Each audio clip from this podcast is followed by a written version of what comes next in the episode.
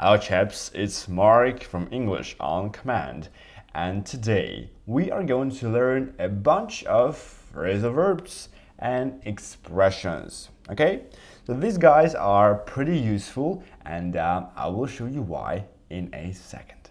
So let's go one by one. The first one is take apart. Take apart. Hmm. Now, um, I told you million times that um, phrasal verbs, they are all interconnected. You don't have to learn them, uh, all of them really, but you have to understand the idea behind the making of a phrasal verb. For example, this one, take apart. Now we can say break apart, we can say blow apart. But what does it mean? Now, take apart is to separate something into parts. For example, you can take apart your car's engine. Yeah? Well, think about it. Tell me, what's the last time you've taken apart uh, something? Have you ever taken apart anything? Well, I got an example for you here. Uh, let's say the mechanic took apart the car's engine to clean it, then he couldn't assemble it back. Now, assemble, the word assemble, it's not a phrasal verb, but it's a great word. Now, uh, if you remember, back in time in the beginning of the 20th century, uh, Henry Ford made a revolution. He put an assembly line in a factory to build Ford cars. Now, if you think about it, assembly line, it's that line, it's a moving belt. It's moving car parts, it's moving cars, and that's uh, what makes people work much faster. So the assembly line was moving cars and people were working on them. Yep. So that made the production much cheaper and much faster. So at this point, remember to take apart uh, and assemble. Those are the opposites. We can also say disassemble.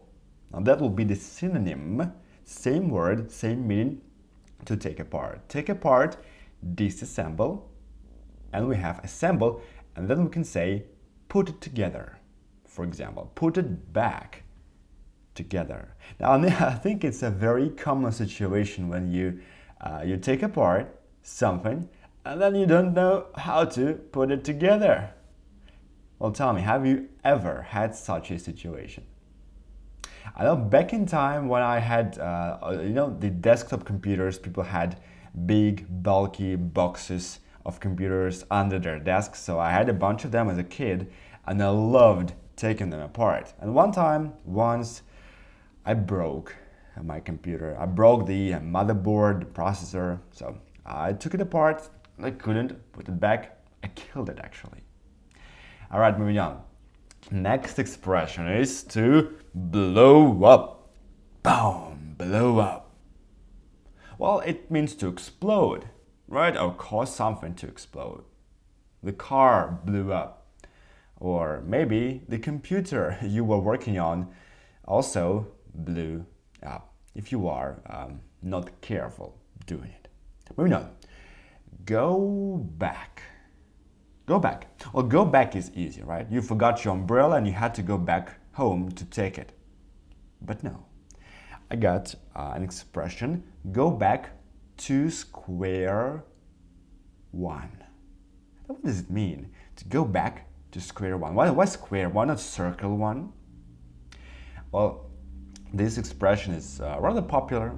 So uh, think about Monopoly or any board game. I know no one is playing board games anymore, everyone is on their screens and computers, but uh, or even chess actually. If you play chess or Monopoly or many other board games, you need to move uh, to move the uh, squares, right? You have two squares up or, le or left or down, whatever. You have the squares.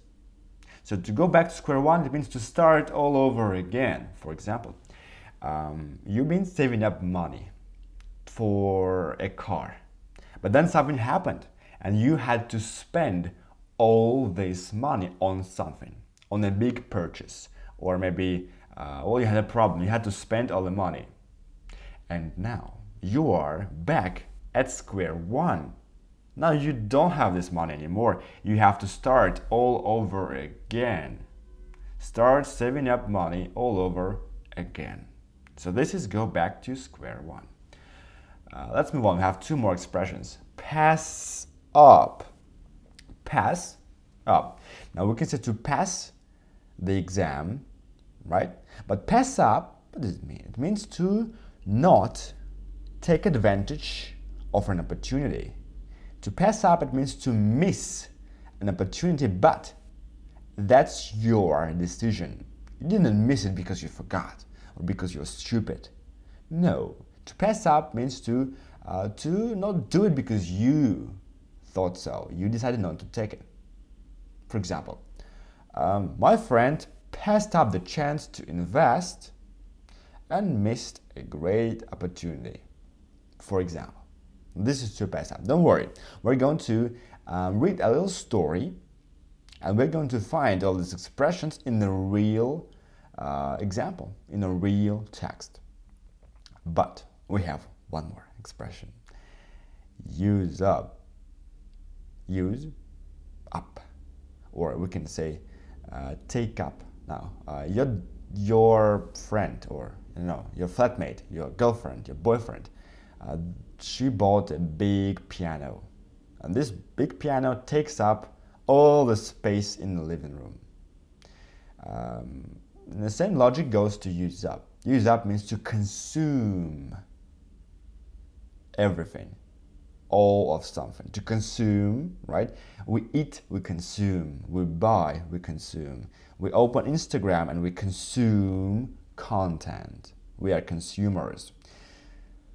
Um, for example, let me give you an example. You cannot get any food here because everything has been used up. Or maybe you on your computer, on your phone, your iPad, uh, you used up all the space. Now you need to delete some apps, some movies, some pictures. Okay, so uh, one more time. Expressions. Take apart, put it back together, to assemble, to disassemble, or we can even say to dismantle. To disassemble, to dismantle. Now, I will tell you this word a bit later in the story today, but it's a similar word. Next, to blow up. Yep, to go back, to pass up and to use up. Good, so those are the words for today. And now I'm going to read you a story.